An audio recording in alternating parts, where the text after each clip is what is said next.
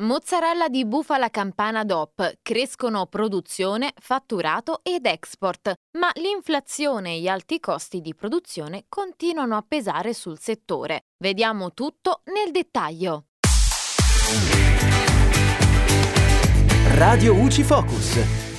Ciao amici di Radio UCI, sono Giulia e in questo focus agroalimentare parliamo della mozzarella di bufala campana DOP, una filiera alla base dell'economia del mezzogiorno che conta in totale 91 caseifici. Infatti, secondo un recente osservatorio, solo nel 2022 sono stati fatturati 530 milioni di euro, un aumento del 26% rispetto agli altri formaggi con certificazione DOP che registrano un più 10%.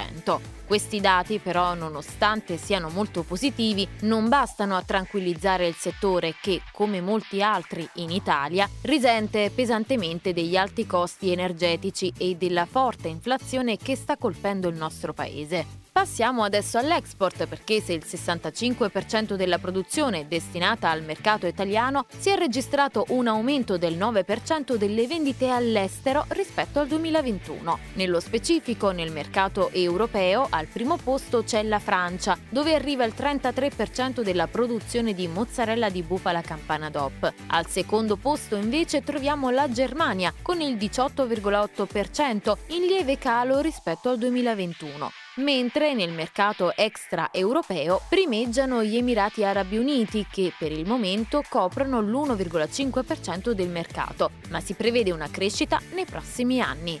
E per ora è tutto, al prossimo Focus. Radio UCI Focus.